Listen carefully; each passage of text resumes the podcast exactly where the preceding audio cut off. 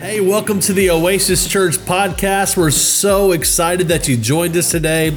And uh, if you've joined us today, it's going to look a little bit different. We've been going through a series called At the Movies, and because of copyright laws, we aren't able to share our sermons and our messages from At the Movies on podcasts or online. So we're having to show some reruns here on the podcast. So we're not going to leave you empty handed. In fact, we have a special guest today that's going to share a message with you that could not be more applicable today. I mean, it is crazy uh, the world we find ourselves in. And so, Pastor Miles McPherson is going to show us uh, how we can agree with each other and how we can come together in a world that's so divided. So, enjoy this time and listen to Pastor Miles McPherson as we team up with him and Christ Fellowship, our church that we were part of for so long. He's going to share a message with you called The Third option. I hope you enjoy it. And next week, we're back to normal. I'm so excited. Come join us at 10 o'clock at 197 Imperial Boulevard in Hendersonville, Tennessee. We can't wait to see you. We live in an us versus them culture. Everyone say us, say them. You are either us or them to somebody. whether it be ethnically, whether it be politically, you're Republican or Democrat, whether you're for or against the police, whether you watch CNN or Fox, whether it's black or white, for or against immigrants, whatever it is, the devil tries to divide us by creating an us versus them culture. Everyone say us, say them. And, and the devil is the perpetrator, he is the enemy. You have to understand people are not the enemy. We don't wrestle against flesh and blood people. We don't wrestle against flesh and blood. So the devil's the enemy. It's a spiritual battle. So everyone say us, us. say them. The devil's to give you one of those two options. The third option is that we honor, place value on what we have in common. We have more things in common than our differences. We all have bones, muscles, brains, supposedly. We have red blood. We breathe air. We have a lung. We have hearts. We all love our pillow. Can I, can I get an amen? If you love your pillow, say amen. Amen. amen. I, I love my wife and I love my pillow, like right there. we all want to have relationships. We all want to have a nice house, nice car. We all want to have a family. And we are all made in the image of the same God. The image of the same God, the image of God in me is not inferior or superior to you, to the image of God in you, because God is the same yesterday, today, and tomorrow. It also means He's the same over there as He is over there. He's the same in the, in the, high, in the high rent district and the low rent district. God is the same everywhere. And so we have all these things in common, yet the devil would say, forget all that. I want you to look at one thing that's different, and that one thing is going to cause division. God is about one. Jesus said, pray that we would be what?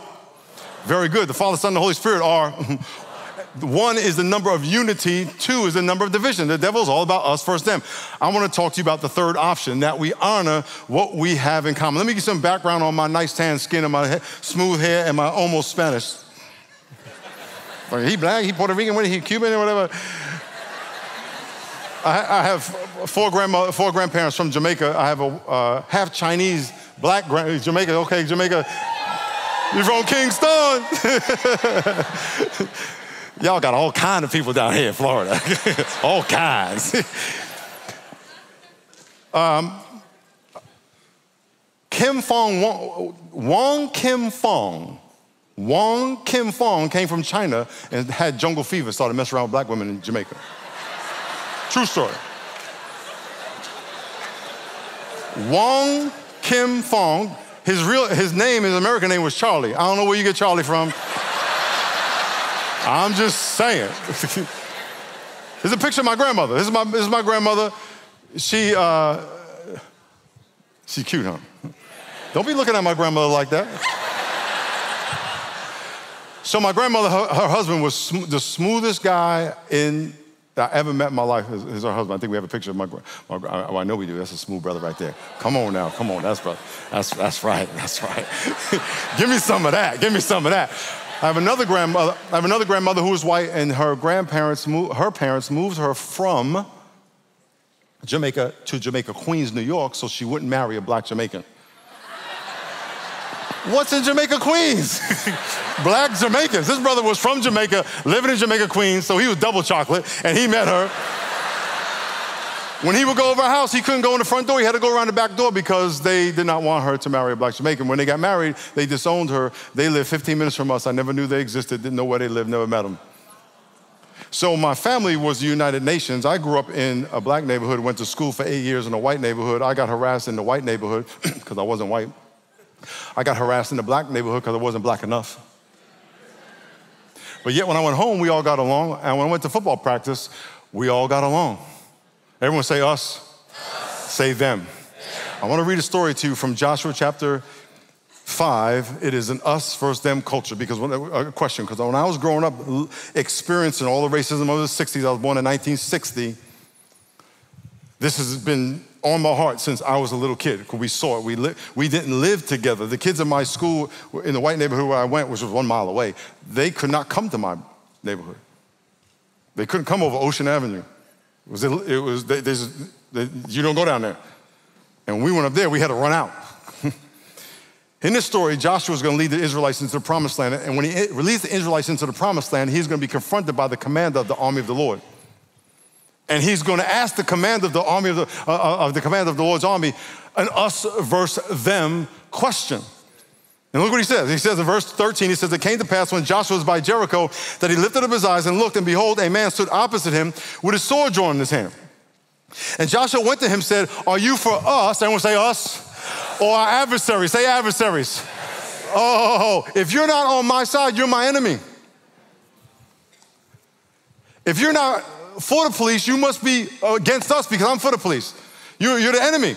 You're either for uh, or against the immigrants. You're the for black or against black. You're either Democrat or Republican. And by the way, once you believe, once you're on one side, the other side is the enemy. And you can't agree with the other side because then you become a sellout. Look what's happening on television. You can't have an opinion of your own. Once you are on one side, you have to by, by default believe everything, everything that side says, no matter what that side is, no matter what it is. Now, let me tell you something. Am I for the police? My, my dad was a cop 30 years in New York City. Now, you know what he did as a cop? He arrested cops. So how do you figure that? Was he a good cop, bad cop? You know what? Cops are people. They have a hard job. My son is a cop in San Diego, eight years. I love the police. I support the police. We do police funerals. They're people. And so we as a church need to rise above this us versus them question culture because we don't live in, we don't live, we're not citizens of this earth, we're citizens of heaven. But look what it says. Look what it says. He says to the commander of the army, Lord, are you for us or our adversaries? Don't think because someone doesn't agree with you that they're your enemy. Don't think because someone doesn't agree with you that they're wrong. That's the, that's the, that's the devil's mentality. I gotta be right. That's pride. He says, so he says to the commander of the army of the Lord, listen now, Joshua is leading God's people into the promised land that God told him to get. He's doing a good thing. Can I get amen? So this dude standing there, probably my height, ripped like me, that's about that with the sword in his hand, and he goes, he goes, are you for us, our adversaries? And look what he says. He says, no. Joshua's like, hold on, hold on, hold on, hold on, hold on, hold on, hold on.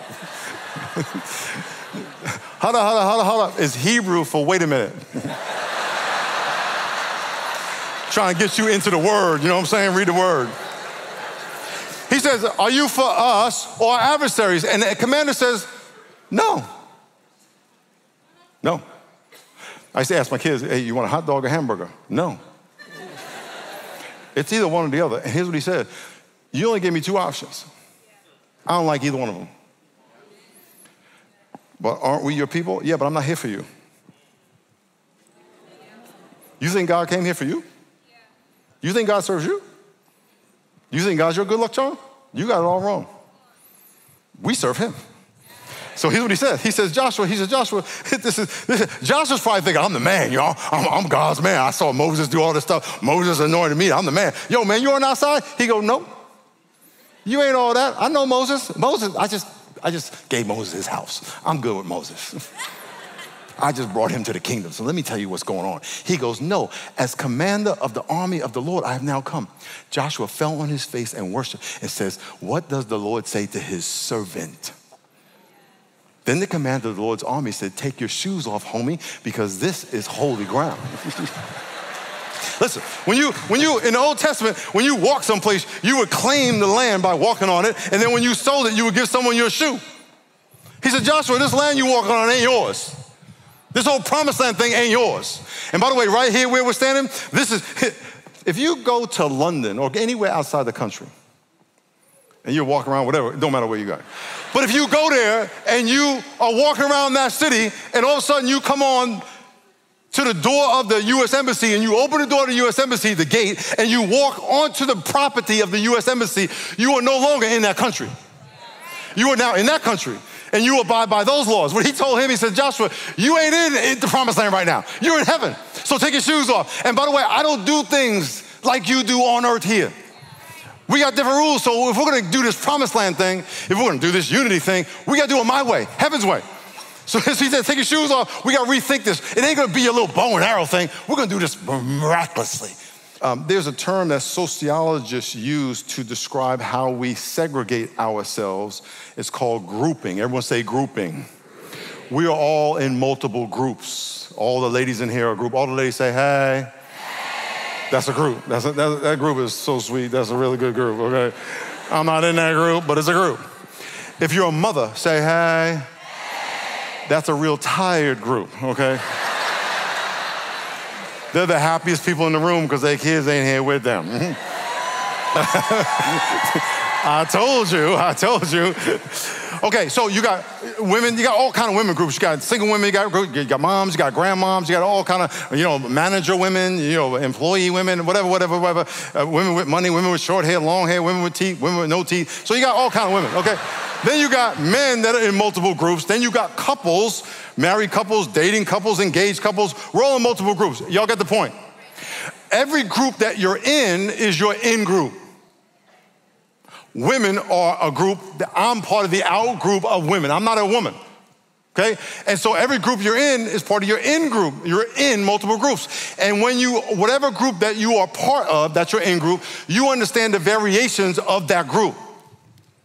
For example, three women, moms were talking about motherhood, and this young girl came up. She just got pregnant. She's 25. She just got pregnant, and she comes over and said, "Oh, I can't! I'm so pregnant. I can't wait to have a baby. I just found out I'm pregnant. It's gonna be so good. I'm, I'm just gonna get big, and it's gonna be so much fun. The nine months of just bliss, and then my, I'm gonna have a baby. I'm gonna do her hair, and then we're gonna have we're gonna play dates." And those mothers are going, "You have no idea." you ain't gonna have fun for 18 years. What's that fool talking about? We see pictures of my wife. We see pictures of my wife. Her glasses were this big. Her hair was going all kind of northeast, southwest. And we say that was the 90s when we had all our kids. She didn't shower for like five years. And it was, it was messed up. But because she's not yet a mother, she doesn't understand the, the, the, the, she don't understand the psychoticness of being a mother. Can I get an amen? Can I get an amen, mothers? Amen. Amen. You, you walk through a grocery store and you see a mother uh, pushing a carriage, you better get out the way.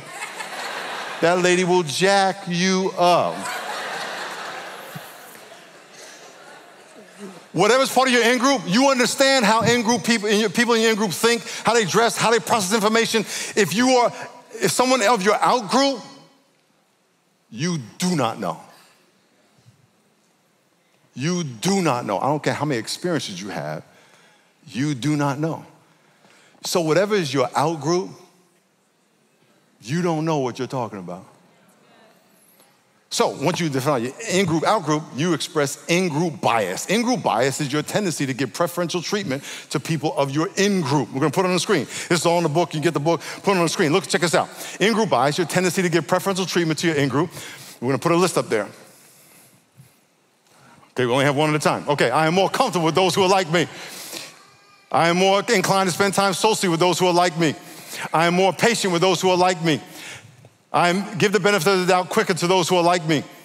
I express more grace when mistakes are made by those who are like me. It is easier to communicate with those who are like me. I assume that I will get along easy with those who are like me. I am more willing to go out of my way to help those who are like me. I possess more positive assumptions. Everyone say assumptions. assumptions. Say assumptions about people who are like me. By the way, there's a lot of in groups, a lot of out groups. Soon we find some commonality with somebody, we all of a sudden, hey, you meet somebody you don't know, you don't, they, they don't look like you in your neighborhood. Next thing you know, they're playing for your favorite team. Hey, they become your in group. The opposite is true. When someone is your out group, you have a tendency to do the opposite. Let's read those. The opposite says, I am less comfortable with those who are not like me.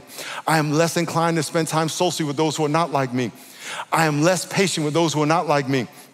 I give the benefit of the doubt slower or less to those who are not like me.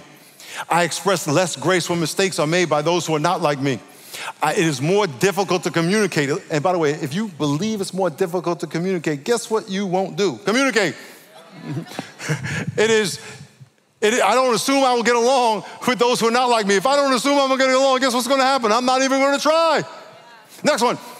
I possess less. I'm, I'm, not, I'm less willing to go out of my way to help those who are not like me. I possess less positive assumptions. Everyone say assumptions. Say assumptions about those who are not like me. We'll walk around all day long saying us, them, us, them, us, them. I'm less comfortable, I'm comfortable. I'm less positive assumption, positive assumption. We do that subconsciously. And by the way, it ain't all about this. It's about ideology, it's about gender, it's about how, how, what kind of clothes you got, what kind of swag you got, lack of swag, where you live, what kind of house you got. We're always sizing people up. Why? Because the devil's about division. So what do we do? Number one, uh, acknowledge that you have blind spots. Please, please take these notes. Acknowledge that you have blind spot. A blind spot is your inability to know what you don't even know. If I, I was on vacation a couple years ago, and this guy was in the gym working out. And I could tell he was an athlete and not just someone who's working out. By the way, if, if, if you're an athlete, you know you could tell other athletes versus people who are just in the gym working out. Because some people in the gym just working out. But this dude was an athlete. And I said, but I know he's not a football player because his, he didn't have football legs. What does that mean? See, I've seen football legs in locker rooms for 16 years. I never seen those legs. But I knew he was I said, what do you, man, what do you do? He says, I play professional hockey. He had hockey legs. What's that mean? From skating, you just develop the front of the thigh, not the back, because you're not running. So I was like, this is just too high. You can't run with that top heavy trees you got here. But I know you do something. We were part of an in group of athletes, but he was out group in sport. I knew I didn't know about hockey. So we spent a whole vacation talking about each other's sport. Acknowledge that you have a blind spot. Um, one of the probably the most important blind spots you have to realize you have is that you can be racially offensive and not necessarily be a racist.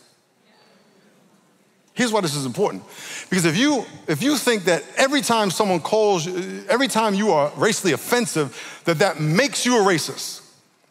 That's not necessarily true. Now, of course, racists are racially offensive. But you can just say something stupid because you're stupid.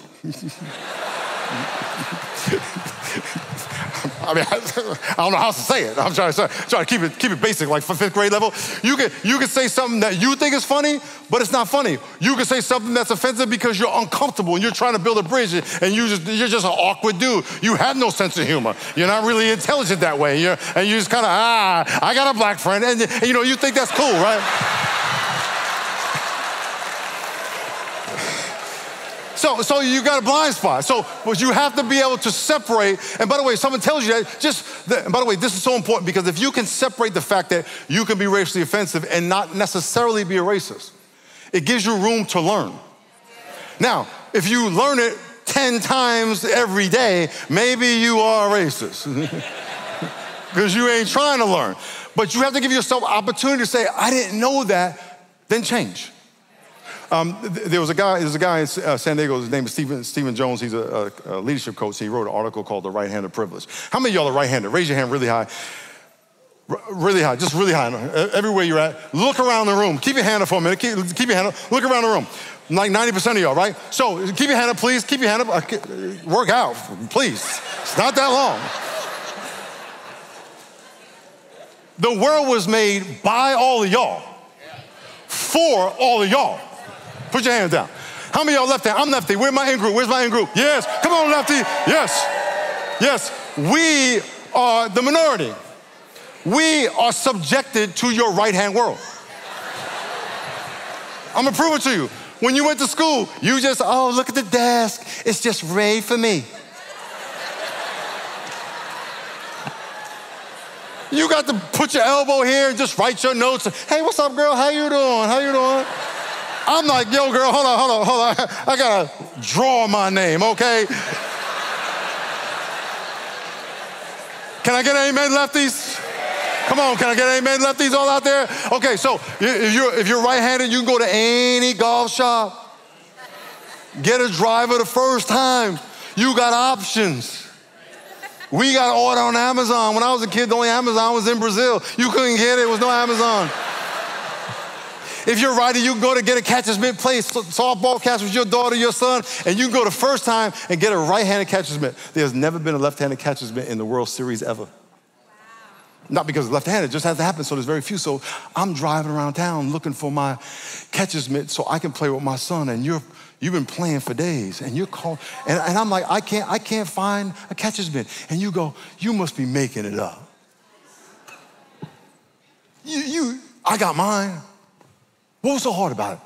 You, you must be exaggerating. It's not that hard to get a job. It's called white privilege. Let it sink in. Let it sink in. It's okay. Let it sink in. Some of y'all like, should I be offended right now?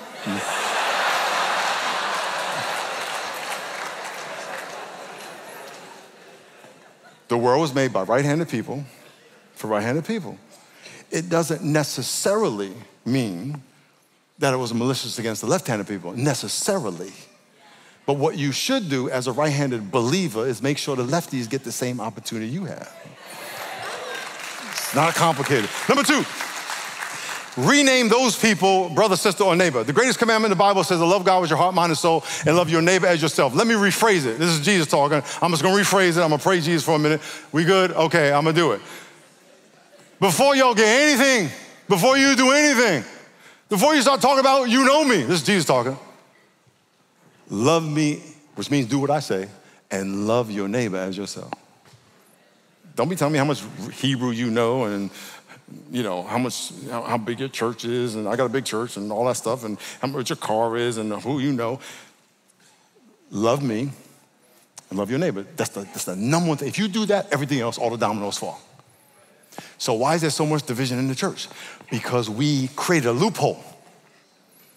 We changed the verse. We said, Love God with your heart, mind, and soul, and love whoever I deem to be my neighbor.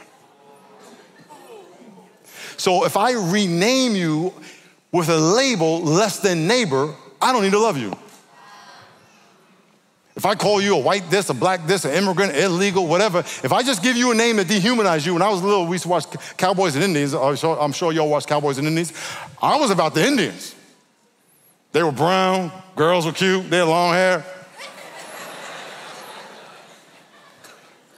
but they were savages. They weren't people. They were savages. You, we were told that. We were savages. When you watch the news, know this the news, all of it, has an agenda to make money on division. They're going to tell you how to think for us against them. And they're going to give you labels that dehumanize people so you have a you can be self-justified to hate them. Because once you dehumanize someone, you give yourself permission to mistreat them or allow them to be mistreated way worse than you would want someone treated who you consider us. And so, for us as believers, we have to say, That is my neighbor, that is my neighbor, that is my neighbor, that is my neighbor, that is my neighbor. We have to see people first the way God tells us to see them. Because if we see people the way the, the, way media, our culture tells us, then we're saying, well, I don't need to love you like the Bible.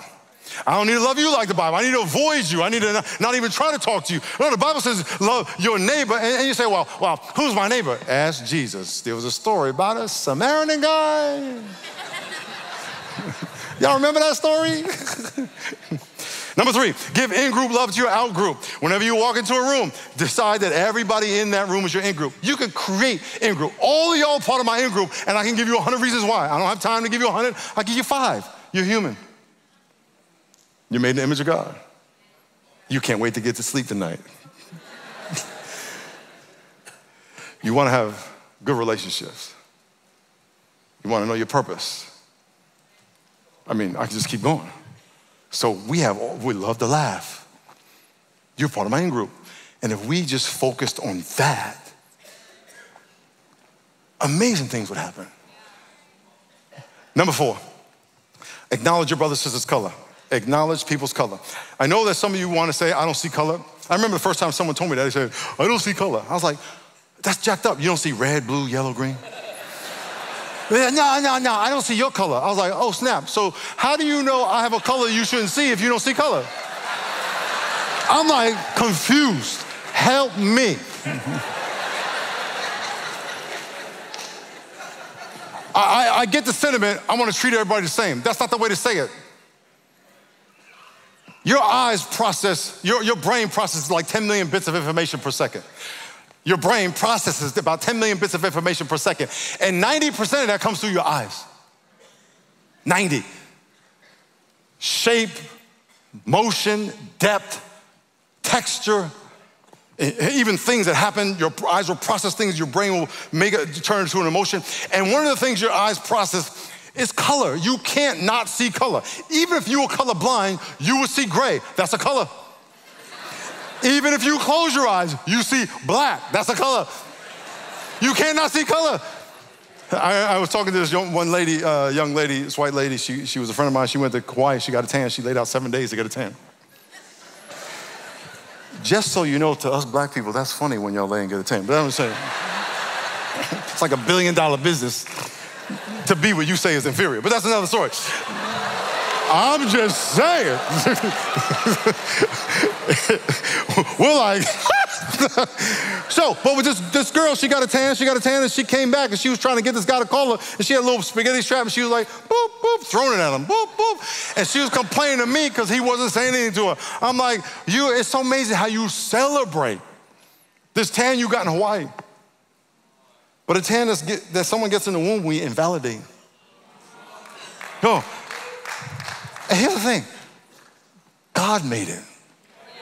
So you're telling God, God, you messed up. God didn't mess up. God, I was, I was, I was, I was listening to the, the, the, great theologian and philosopher. You might know him. He has a lot of content out. Theologian, philosopher, just a genius. His name is Fred G. Sanford.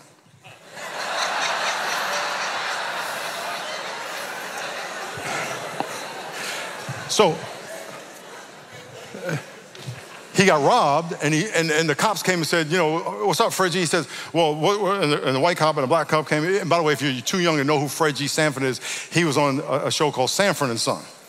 Okay, and he was a junk man, and and in South Central Los Angeles, and the, the, he, a white cop and a black cop would come to his house, and, and the white cop said, Mr. Sanford, was the perpetrator colored? And he goes, yeah, he was colored white.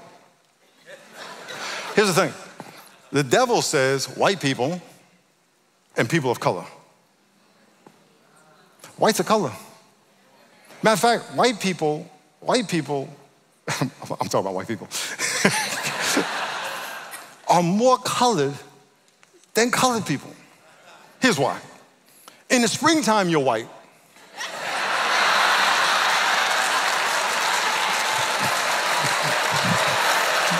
I'm just saying. Summertime, it could be brown or red. It just depends. When you get cold, you turn blue. That's four colors right there. We got brown and burgundy. We got two options. That's all we got.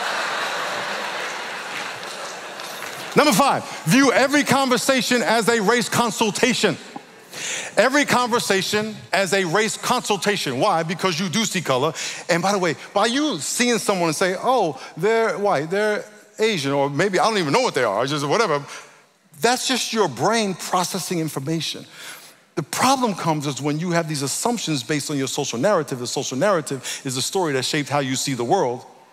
It's, it's the information you receive from your parents and your culture. It tells you what news to watch and how to interpret the news. It's the problem is when that information, that filter becomes fact to you, That's the problem. But you can, you can make your assumption and then put it over here and have a race consultation. A race consultation is where you allow the person to self disclose to you what they're about. Because I know that if you, if you decide to live out the third option and say, listen, this us versus them stuff, I gotta get to know people. I gotta start taking the, realize I got blind spots, give myself opportunity to learn what the right hand and the left hand. And by the way, if you're left handed, you don't know about the right hand. We don't know but we can get to know. And if I start labeling people as neighbor, brother, sister, hey bro, that don't that dude don't need to be black. He's everybody's your bro.